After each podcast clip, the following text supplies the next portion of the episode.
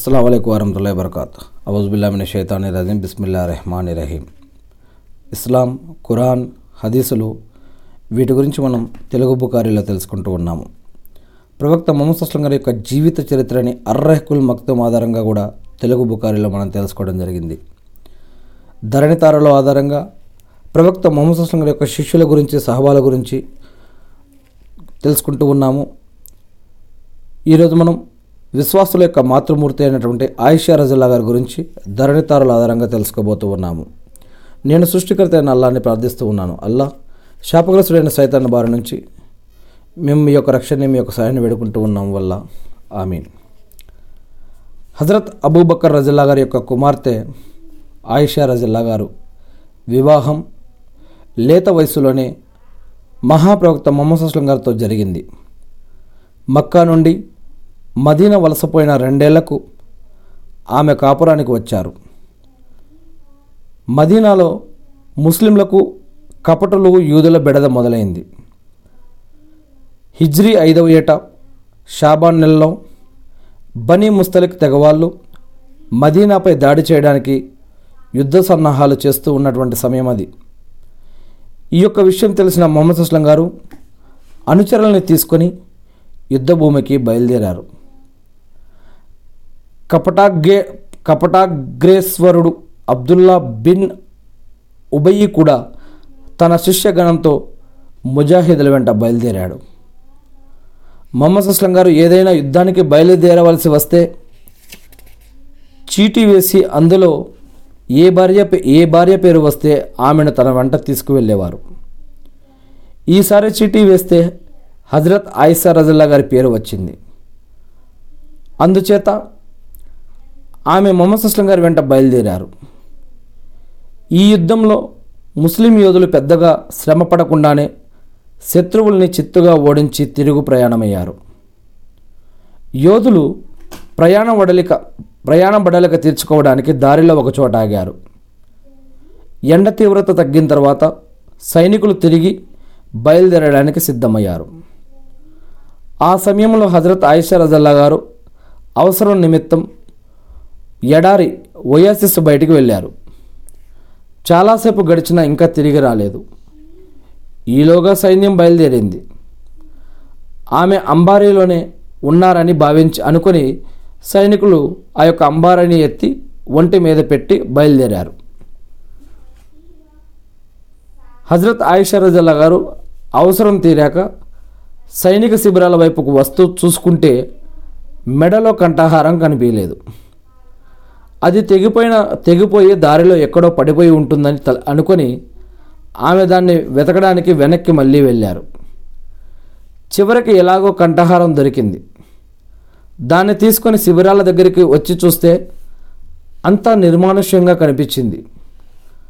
దాంతో ఆమె దిక్కుతోచిన స్థితిలో పడి అక్కడే ఓ ఇసుక తిన్నెను తిన్నె మీద కూలబడ్డారు. చూస్తుండగానే చీకటైపోయింది. సైనికులు కొంచెం దూరం వెళ్ళి అంబారీలో తాను లేకపోవడం గమనించి వెనక్కి తిరిగి వస్తారులే అని భావించి ఆమె అక్కడే ఒకచోట దుప్పటి కప్పుకొని పడుకున్నారు. పడుకోగానే గాఢంగా నిద్ర పట్టింది ఆమెకి. సూర్యోదయం అయింది. సైనికులు మర్చిపోయి ఏవైనా వస్తువులు వదిలిపెట్టారేమో అని దారి పొడుగుతూ గమనిస్తూ వెనక నుంచి సఫాన్ రజల్లా గారు వస్తున్నారు. సైన్యం బస చేసి వెళ్ళిన ఓయాసిస్ దగ్గరికి వచ్చి చూస్తే అక్కడ హజరత్ ఆయిషా రజల్లా గారు కనిపించారు. అప్పుడు ఆమె ముఖం మీద దుప్పటి తొలగించారు. సఫాన్ బిన్ ముఅత్తిల్ రజల్లా గారు పరదా ఆజ్ఞలు అవతరించక పూర్వం హజరత్ ఆయిషా రజల్లా గారిని చూసి ఉన్నారు. కనుక వెంటనే ఆమెను గుర్తుపట్టి ఇన్నాలిల్లాహి వా ఇన్నా ఇలాహి రాజువున్. ఓ ప్రవక్త సతీమణి రజల్లా గారు మీరిక్కడే ఉండిపోయారా? అని ఆశ్చర్యపోయారు. ఈ అలికిడికి హజరత్ ఆయిషా రజల్లా గారు మేల్కొని గబాలున ముఖం మీద ముఖం మీద వస్త్రం వేసి కప్పుకున్నారు. అల్లాహు అక్బర్. చూడండి ఇక్కడ వస్త్రం గురించి అది కూడా ముఖం మీద వస్త్రం కప్పుకోవాలా? ముఖం మీద వస్త్రం కప్పుకోవచ్చా? కప్పుకోకూడదా? ఎవరి దగ్గర ఈ యొక్క పరదా పాటించాలి? పాటించవద్దు. ఇలాంటి అనేక ఆజ్ఞలు కురాన్లో కూడా ఉన్నాయి. ఇక్కడ సహబాల యొక్క జీవిత చరిత్రలో మరియు ఇక్కడ విశ్వాసుల మాతృమూర్తి అయినటువంటి మరి ఐషరజిల్లా గారి యొక్క జీవిత జీవిత చరిత్రలో కూడా మనకి ఇలాంటిది ఒక సంఘటన మనకు దొరుకుతూ ఉంది. ఈరోజు మనం అనేక మందిని మనం ముస్లింల్లో కొంతమందిని చూస్తూ ఉన్నాం. మనం వారిని ఆధారంగా తీర్చు తీసుకోవాలా? లేదా గ్రంథాలని ఇస్లాంని ఖురాన్ని ఆధారంగా తీసుకోవాలా అనేది ఎవరిష్టం వారిది. ఎవరు ఎలా పాటించాలనుకుంటే వాళ్ళ ఇష్టం.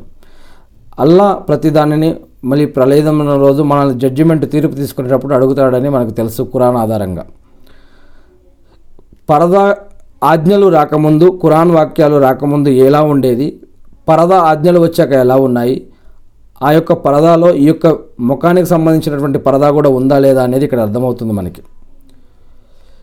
ఇక చూసినట్లయితే ఏదో ఆ అలికిడి వినిపించగానే హజరత్ ఆయిషరాజల్లా గారు మేల్ మేల్కొని గభాలున ముఖం మీద వస్త్రం కప్పుకున్నారు. హజరత్ సఫాన్ రజల్లా గారు తన ఒంటిని ఆమె దగ్గరగా కూర్చో దగ్గరగా కూర్చోబెట్టి ఆమెతో ఏమీ మాట్లాడకుండా కొంచెం దూరం వెళ్ళి కూర్చున్నారు. హజరత్ ఆయిషా రజల్లా గారు కూడా మౌనంగా లేచి ఒంటి మీద ఎక్కి కూర్చున్నారు. ఆమె కూర్చోగానే హజరత్ సఫాన్ రజల్లా గారు ఒంటెను లేపి దాని పగ్గం పట్టుకొని బయలుదేరారు. సైన్యం కొన్ని మైళ్ళ ప్రయాణం చేసిన తర్వాత విశ్రాంతి కోసం మరో మజిలి దగ్గర విడిది చేసింది. హజరత్ సఫాన్ రజల్లా గారు ఒంటి మీద హజరత్ ఆయిషా రజల్లా గారిని తీసుకొని నడుస్తూ నడుస్తూ చివరికి సైన్యం ఎక్కడైతే మళ్ళీ మజిలీ చేశారో ఆ చోటుకి చేరుకున్నారు. వీలు చి- వీలు చిక్కితే చాలు.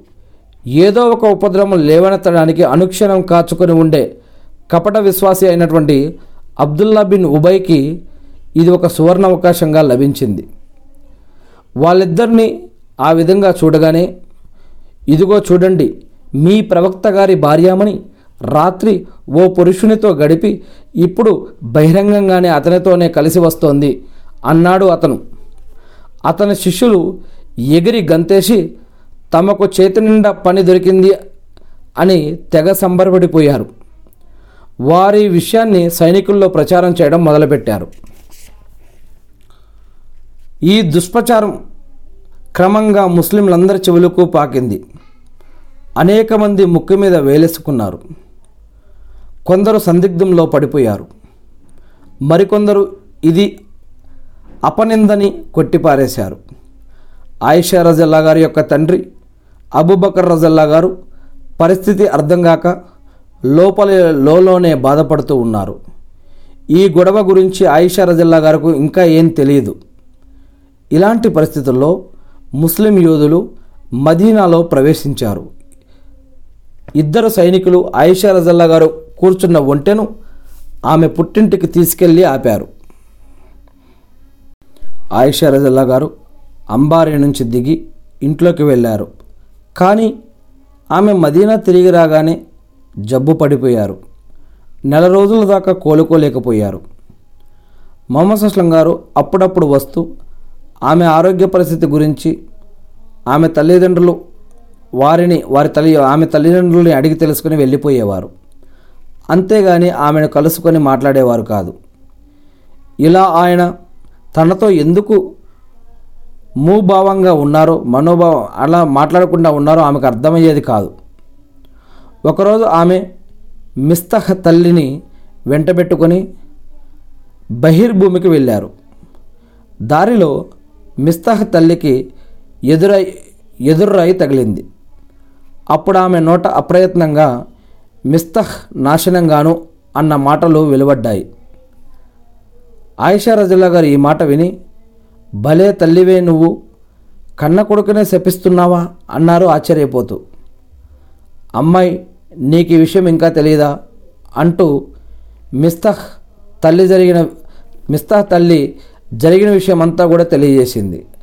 ఆమెకు తెలియకుండా అసలు ఏమేం ఎవరెవరు ఏమేం మాట్లాడుకుంటున్నారు ఎటా ఎలాంటి అపనింద వేసుకుని వేశారు అది అసలు ఏం జరిగిందనే విషయం మొత్తం కూడా ఆయిషా రజల్లా గారికి ఈ యొక్క మిస్తహ్ తల్లి చెప్పింది. దాంతో హజరత్ ఆయిషా రజల్లా గారికి కాళ్ళ కింద భూమి బద్దలైనట్లు అనిపించింది. వెంటనే ఆమె వచ్చిన పని కూడా మర్చిపోయి నేరుగా ఇంటికి వెళ్ళిపోయారు. ఆ రోజు రాత్రి భోజనం చేయకుండా పడుకొని రాత్రంతా కన్నీరు మున్నీరుగా దుఃఖిస్తూ గడిపారు. ఒకరోజు మొహమ్మద్ అస్లం గారు అలీ రజిల్లా గారిని ఉసామా రజిల్లా గారిని పిలిచి ఉసామా ఆయిషా గారి గురించి ప్రచారం జరుగుతున్న విషయాలన్నీ విన్నావు కదా? వాటిని గురించి నీ యొక్క అభిప్రాయం ఏంటి? అని అడిగారు. మమ ఓ ప్రవక్త మొహమ్మద్ అస్లం గారు మీ శ్రీమతులు శ్రీమతిలో నేను మంచితనం తప్ప మరే విషయం చూడలేదు. ఆమెను గురించి జనం చెప్పుకుంటున్న మాటలన్నీ అబద్ధం అపనిందలు. తప్ప మరేమీ కాదు అని అన్నారు హజరత్ ఉసామా బిన్ జైద్ రజల్లా గారు. ఓ అలీ రజిల్లా గారు మరి నువ్వేమంటావు అని మొహమ్మద్ అస్లం గారు అడిగారు. ఓ అల్లా యొక్క ప్రవక్త మొహమ్మద్ అస్లం గారు నేను కూడా ఆమెలో ఎలాంటి విషయం అలాంటి ఎటువంటి చెడు విషయము చూడలేదు ఇంతవరకు. కానీ మీరేమో చాలా విచారంతో ఉన్నట్లు కనిపిస్తున్నారు అన్నారు హజరత్ అలీ రజల్లా గారు. అవును నాకు ఈ విషయంలో విచారంగానే ఉంది. ఏం చేయాలో అర్థం కావటం లేదు అన్నారు మమ్మ అస్లం గారు. విచారించకండి.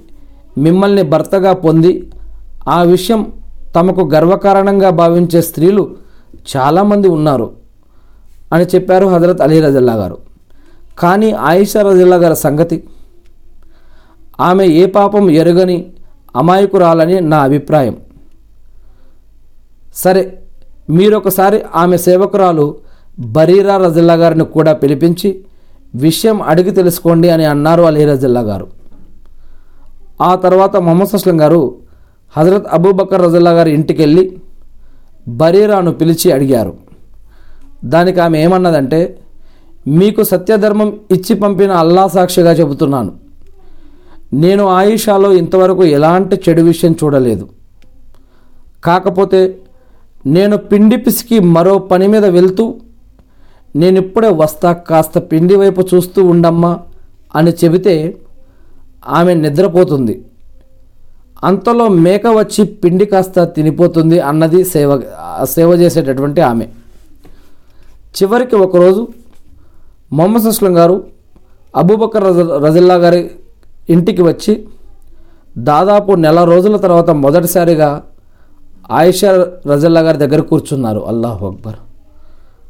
ఆమె తల్లి ఉమ్మే రూమాన్ రజల్లా గారు తండ్రి అబూబకర్ రజల్లా గారు కూడా వచ్చి కూర్చున్నారు. ఆయిషా నీ గురించి ఈ పుకార్లు పుట్టాయి.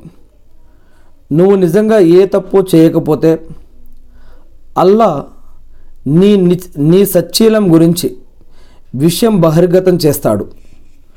ఒకవేళ నీ వల్ల ఏ నీ వల్ల ఏదైనా తప్పు జరిగి ఉంటే అల్లాకి క్షమాపణ చెప్పుకో. దాసుడు తన తప్పు అంగీకరించి క్షమాపణ కోరుకుంటే అల్లా అతన్ని క్షమిస్తాడు అని అన్నారు మొహమ్మద్ అస్లం గారు.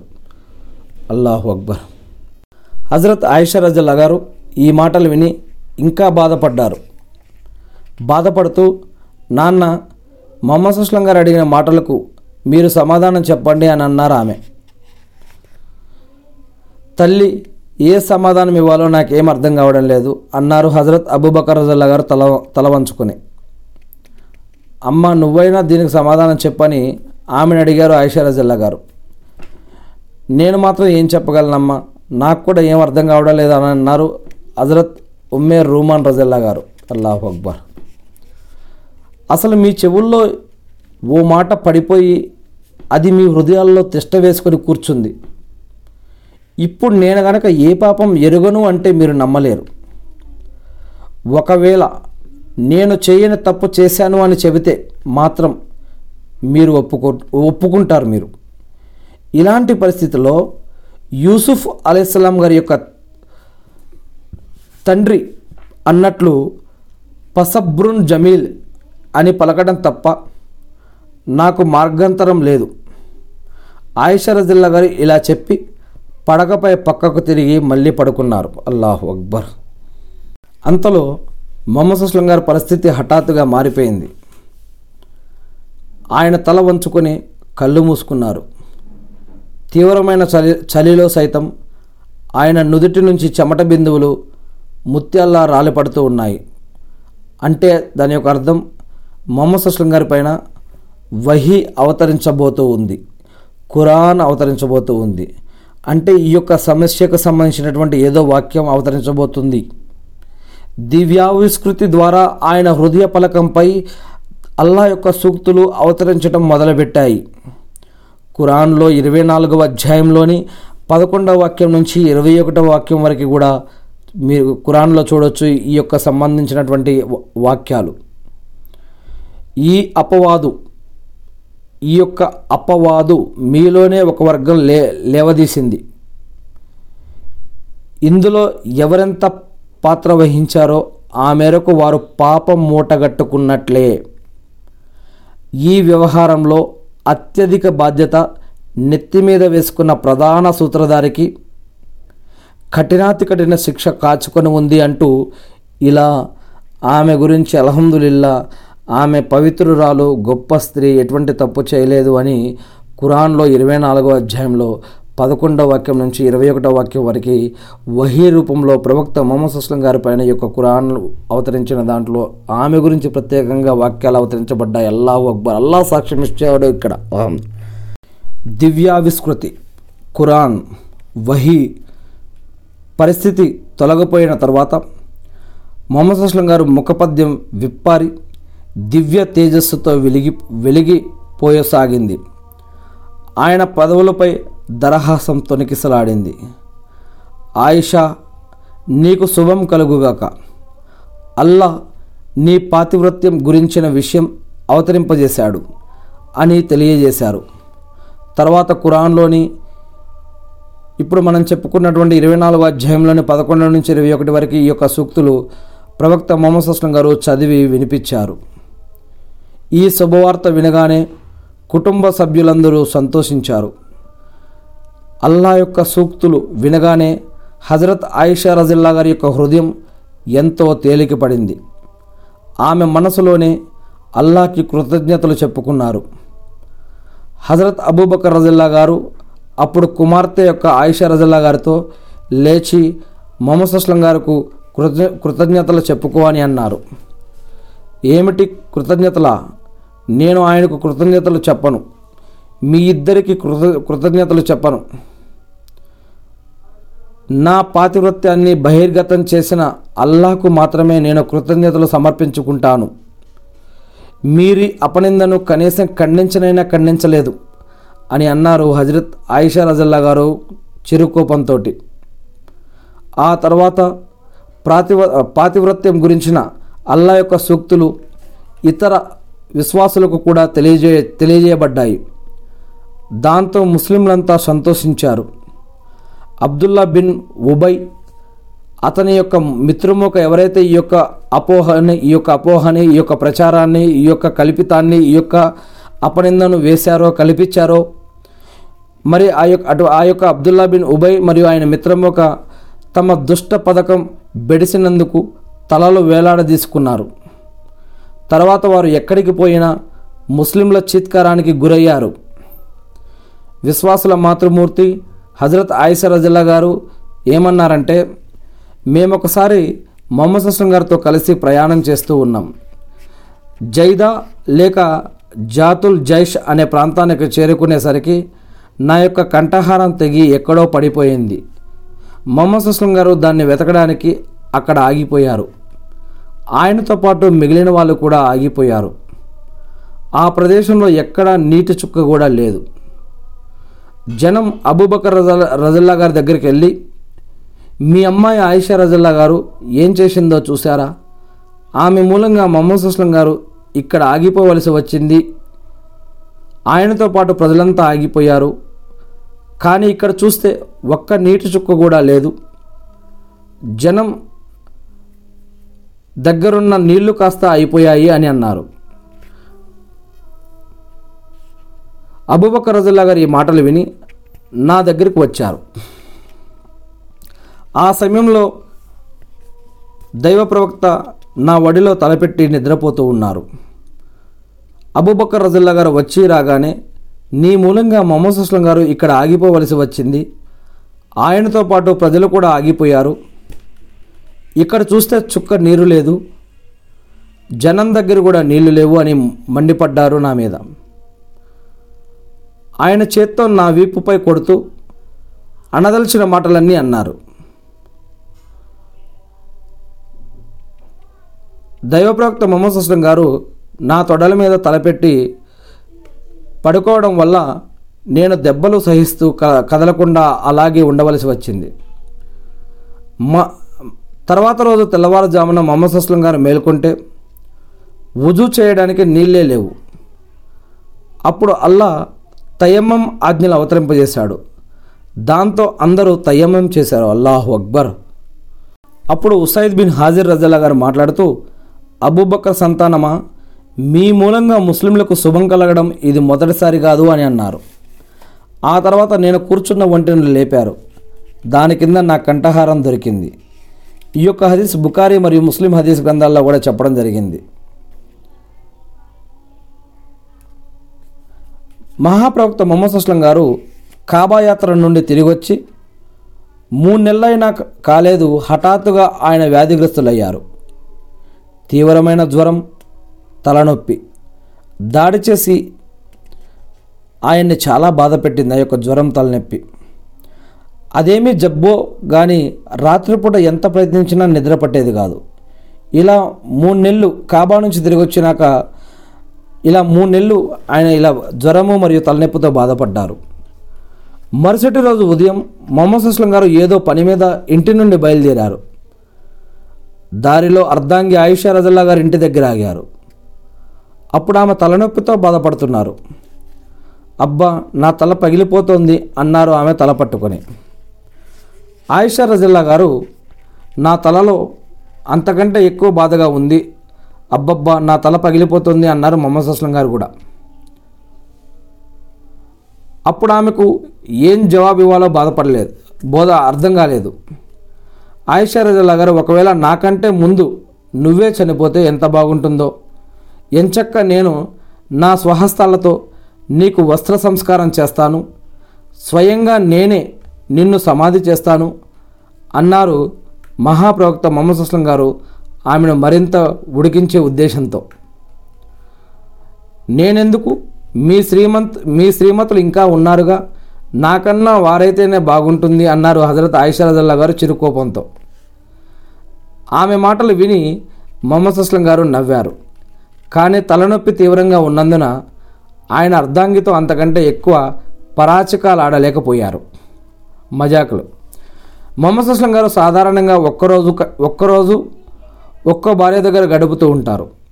ఇప్పుడు కూడా అలా వంతుల వారీగా ఐదు రోజులు గడిపిన తర్వాత వ్యాధి ముదరడంతో ఆయన మైమూనా రజల్లా గారి ఇంట్లో ఉండి ఇతర భార్యలందరినీ పిలిపించుకొని పిలిపించుకున్నారు. ఇక నుండి తాను ఆయుష రజల్లా గారి దగ్గరే ఉండిపోవడానికి అనుమతి ఇవ్వమని అడిగారు. దానికి వాళ్ళందరూ సంతోషంగా ఒప్పుకున్నారు. అప్పటికే ఆయన జబ్ ఆయన జబ్బుతో చాలా బలహీనమైపోయారు. లేచి నిల్చోవడం కూడా కష్టమైపోయింది. అప్పుడు అలీ రజిల్లా గారు అబ్బాస్ రజిల్లా గారు వచ్చి ఆయన్ని పట్టుకొని మెల్లగా ఆయిషా రజిల్లా గారి ఇంటికి చేరారు. ఆ తర్వాత కొన్నాళ్ళకే ఆయిషా రజిల్లా గారి ఇల్లు విషాద నిలయమైపోయింది. అల్లాహు అక్బర్.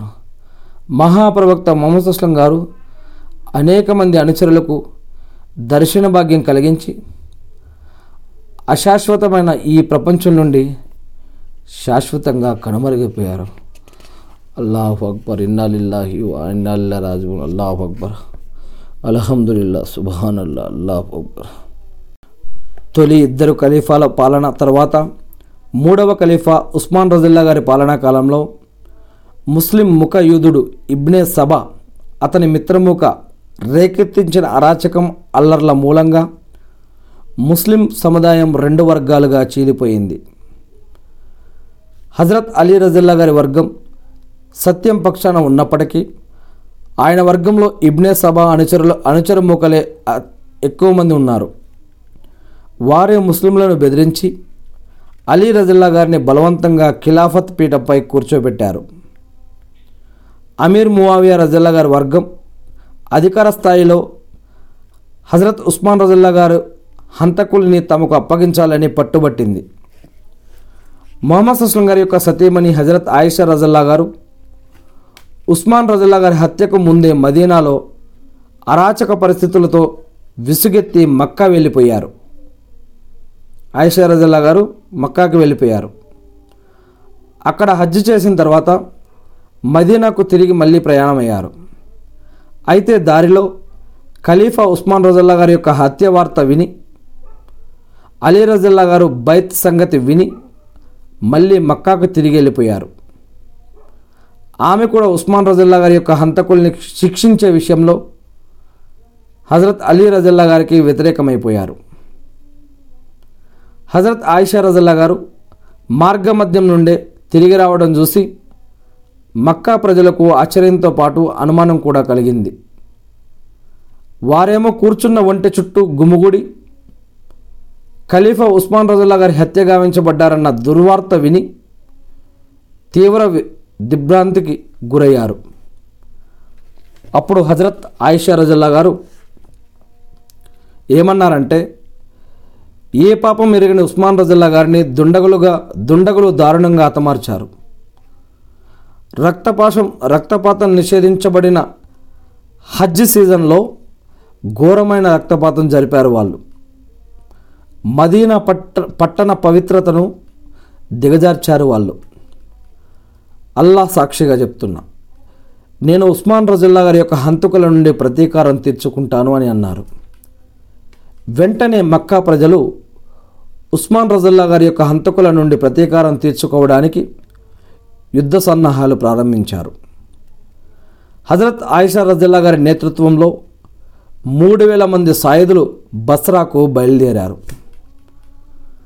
మక్కాలో ఉన్న అబ్దుల్లా బిన్ అబ్బాస్ రజల్లా గారి ద్వారా ఖలీఫా అలీ రజిల్లా గారికి ఈ సంగతి తెలియగానే ఆయన సిరియాపై దాడి నిర్ణయం వాయిదా వేసి బస్రాకు బయలుదేరారు. కుఫా ప్రజలు కూడా ఆయన సైన్యంలో చేరారు. హజరత్ ఆయిషా రజల్లా గారి యొక్క సైన్యం బయలుదేరే సమయంలో మర్వాన్ బిన్ హకం వచ్చి సైన్యంలో చేరిపోయాడు. ఈ మర్వాన్ మర్వాన్ మరెవరో కాదు ఖలీఫా ఉస్మాన్ రజల్లా గారి పేరు.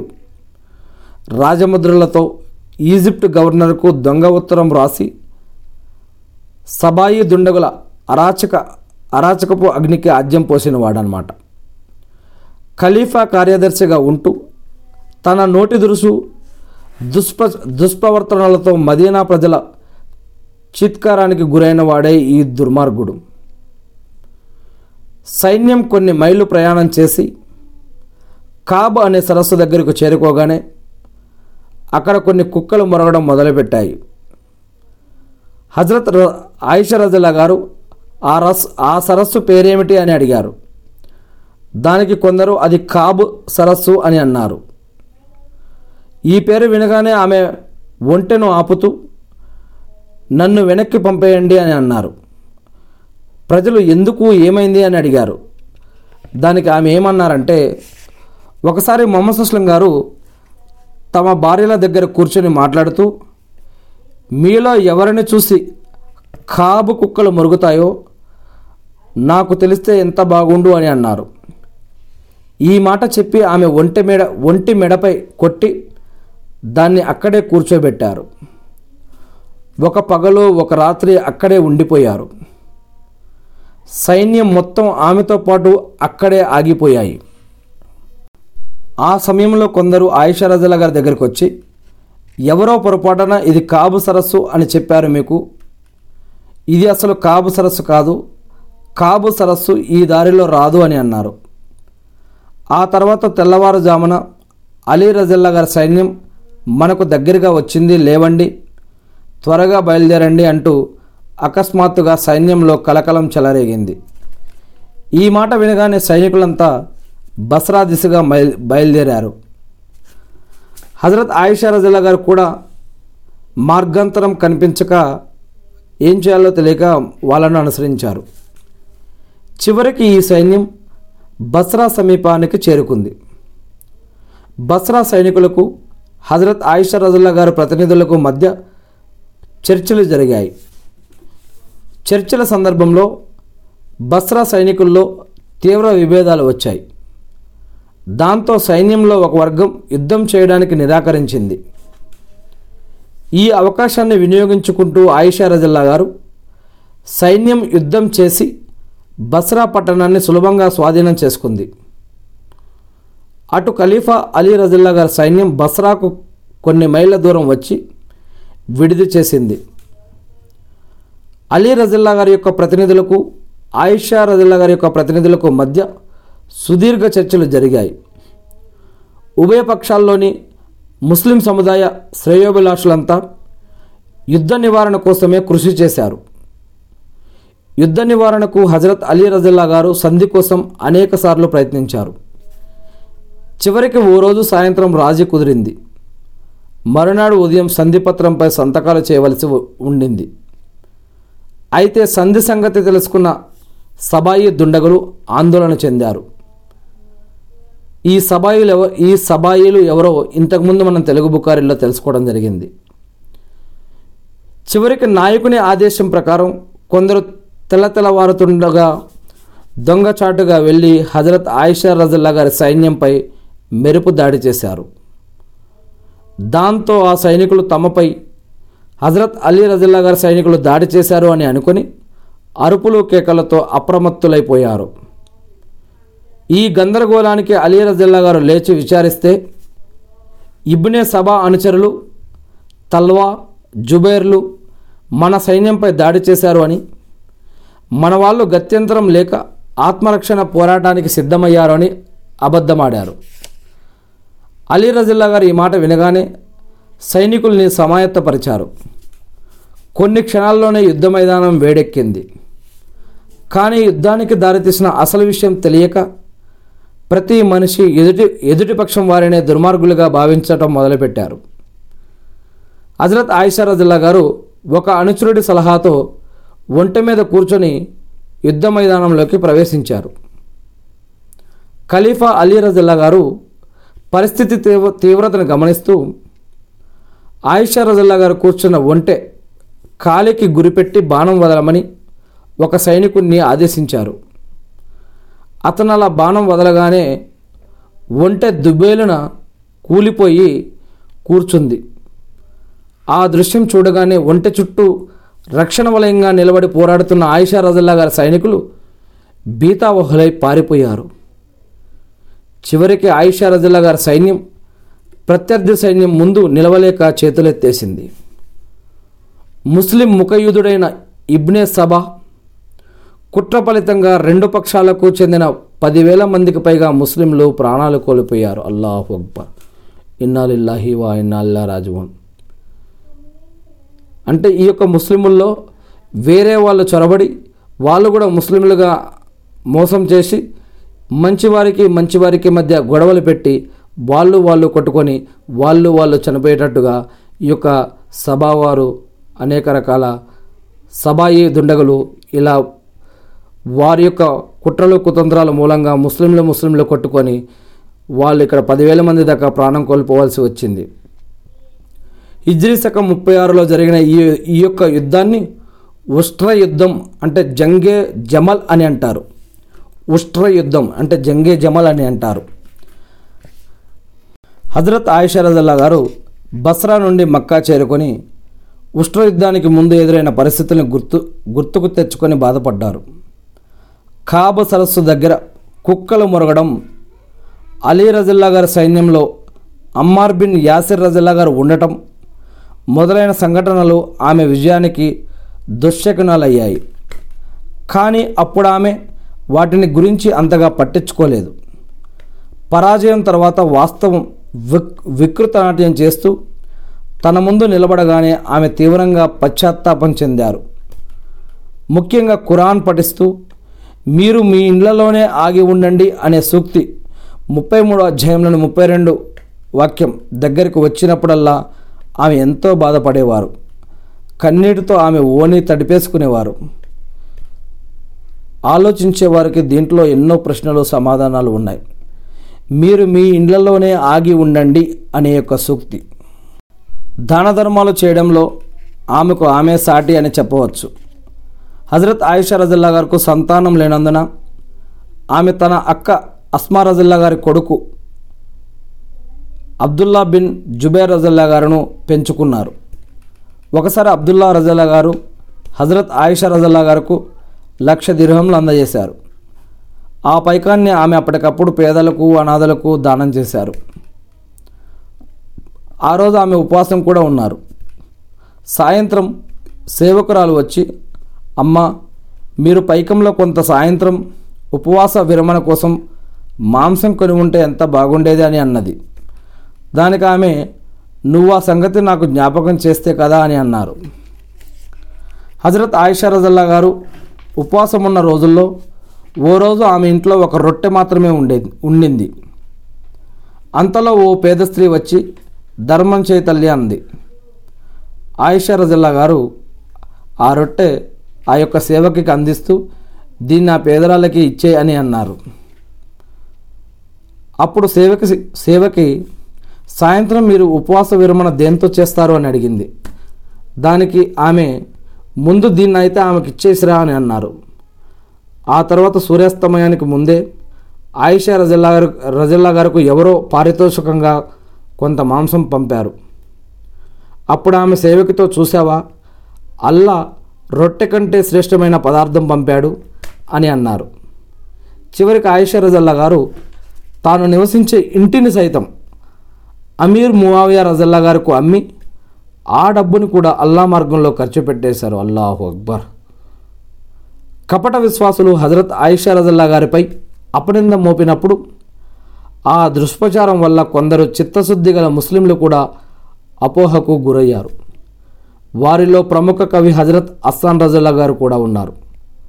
దాంతో ఆయన ఆయిషా రజల్లా గారికి వ్యతిరేకులయ్యారు. కానీ ఆ దుర్ఘటన ఆయిషా రజల్లా గారి హృదయాన్ని చాలా కలిచివేసింది. అయినప్పటికీ ఆమె హస్సాన్ రజల్లా గారిని క్షమించారు. ఆయిషా రజల్లా గారి బంధువులు కొందరు హస్సాన్ రజల్లా గారిని దూషించడానికి పాల్పడ్డారు. అయితే హజరత్ ఆయిషా రజల్లా గారు ఆ పని నుండి వారిని వారిస్తూ ఆయన ఏమనకండి ఆయన దూషించొద్దు ఆయన తిట్టొద్దు అన్నారు ఆయన ప్రవక్త మొహమ్మద్ హస్లం గారి తరపున బహుదైవారాధక కవులకు సమాధానం ఇచ్చేవారు ఆయన్ని మీరు ఏమనొద్దు అని చెప్పారు. హజరత్ ఆయిషా రజల్లా గారు ఎంతో దైవభీతి పారాయణురాలు. ఎలాంటి శత్రువునైనా క్షమించే విశాల హృదయం గల స్వాది స్వా సాధ్వీమణి ఆమె. దుర్భాషలు ప్రత్యక్ష పరోక్ష నిందలు అంటే ఆమెకు అసలు గిట్టవు. ఫరజ్ నమాజులు ఫరజ్ రోజాలతో పాటు నఫిల్ నమాజులు నఫిల్ రోజాలు కూడా ఆమె పాటించేవారు. హజరత్ ఆయిషా రజల్లా గారు ప్రజల ధార్మిక శిక్షణ కోసం పాఠశాలలను కూడా నిర్మించారు నడిపేవారు. ఆమె వేల హదీసులు ఉల్లేఖించారు. చివరికి అరవై ఏడు ఏళ్ళ వయసులో హిజ్రీ శకం యాభై ఎనిమిది రంజాన్ నెలలో ఇహలోకం వీడిపోయి యావత్ ముస్లింలను విషాద సాగరంలో ముంచారు ఆయిషా రజల్లా గారు. ఇన్నాలిల్లాహి వా ఇన్నాలిల్లే రాజువోన్. అల్లాహ్ అక్బర్. ఈ యొక్క విషయాలన్నీ కూడా మనం ఇప్పుడు ధరణతారుల ఆధారంగా చూడటం జరిగింది. నేను సృష్టికర్త అయిన అల్లాను ప్రార్థిస్తూ ఉన్నాను. అల్లా మీరు ఎవరినైతే సజ్జనులుగా ఎన్నుకున్నారో మరియు మీ యొక్క ప్రవక్తలు వారి యొక్క సహబాలు మరియు వారి యొక్క కుటుంబ సభ్యులు ఎవరైతే నీవు ఎన్నుకున్నటువంటి నీ యొక్క దాసులు ఉన్నారో అల్లా అటువంటి నీ దాసులందరికీ వల్ల ఇహలోకంలో సమాధియుతలో పరలోకంలో వారికి సహాయం చేయండి వల్ల వారికి వారి కుటుంబ సభ్యులకి వల్ల. నీ దాసులు నిన్ను నమ్ముకున్న నీ మార్గంలోకి వచ్చిన నీ గురించి పనిచేస్తున్న నీ యొక్క ప్రవక్త బోధనలను విని నమ్మి ఆరాధిస్తూ నమ్ముతూ జీవిస్తూ ఎవరైతే నీ దశలు ఉన్నారో అటువంటి ప్రతి దాసుడి తరపున నేను మిమ్మల్ని ప్రార్థిస్తూ ఉన్నాను వల్ల మా అందరి యొక్క పాపాలను క్షమించండి వల్ల. నీ యొక్క దాసులు చేసినటువంటి నమాజులు సదకా ఖైరాతులు జకాతులు హజుమ్రాలు కుర్బానీలు హిజ్రతులు అన్నిటినీ స్వీకరించండి వల్ల త్యాగాలను స్వీకరించండి వల్ల మా అందరి యొక్క పాపాలను క్షమించండి వల్ల అల్లాహ్ అక్బర్. అల్లా అల్లా ఇటువంటి సజ్జనులు ఇప్పుడు ఏదైతే మేము తెలుసుకున్నామో అటువంటి సజ్జనుల సరసన మమ్మల్ని కూడా చేర్చండి వల్ల అల్లాహు అక్బర్.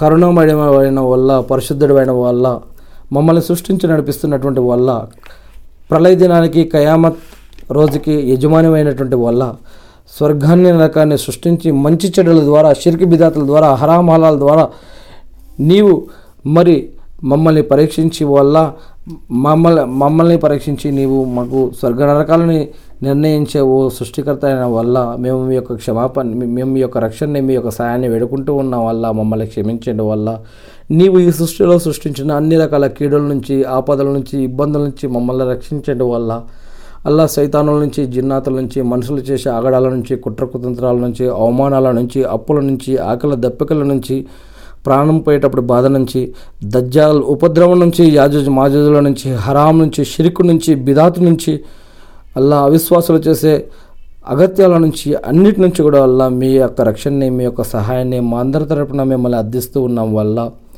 అల్లా ఎవరైతే ప్రార్థనలో గుర్తుపెట్టుకోమన్నారో ఎవరి తరపునైతే మేము ప్రార్థించవలసిన బాధ్యత మాపై ఉందో అటువంటి ప్రతి ఒక్కరి తరపున మిమ్మల్ని ప్రార్థిస్తూ ఉన్నాం వల్ల. అల్లా ఈ యొక్క తెలుగు బుక్కారిని కూడా ఆస్వాదించండి వల్ల.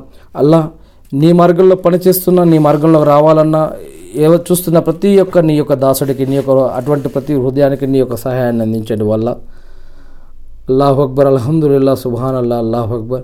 అల్లా ఇబ్రాహీం అల్సం గారిపై ఆయన కుటుంబ సభ్యులపై ఆయన ఉమ్మతపై శాంతి సేవకాలు కురిపించిన విధంగా అల్లా ప్రవక్త మొహమ్మద్ సల్లల్లా అల్సం గారిపై ఆయన కుటుంబ సభ్యులపై ఆయన ఉమ్మతపై శాంతి సేవకాలు కురిపించి మకామే మొహమ్మద్కు ప్రవక్తగాన్ని వారసును చేసి అంతిమ దినం రోజు వసలతా స్థానాన్ని ప్రవక్త ముహమ్మద్ సుల్లం గారికి ప్రసాదించడం. వల్ల ఆమీన్. అల్లాహు అక్బర్ అల్హమ్దుల్లా సుబాన్ అల్లా అల్లాహు అక్బర్. అషదున్ అల్లా ఇలాహు ఇల్లల్లాహ్. అల్లాహు అక్బర్ సుబాన్ అల్లాహు అక్బర్ అల్హమ్దుల్లా సుబాన్ అల్లా అల్లాహు అక్బర్.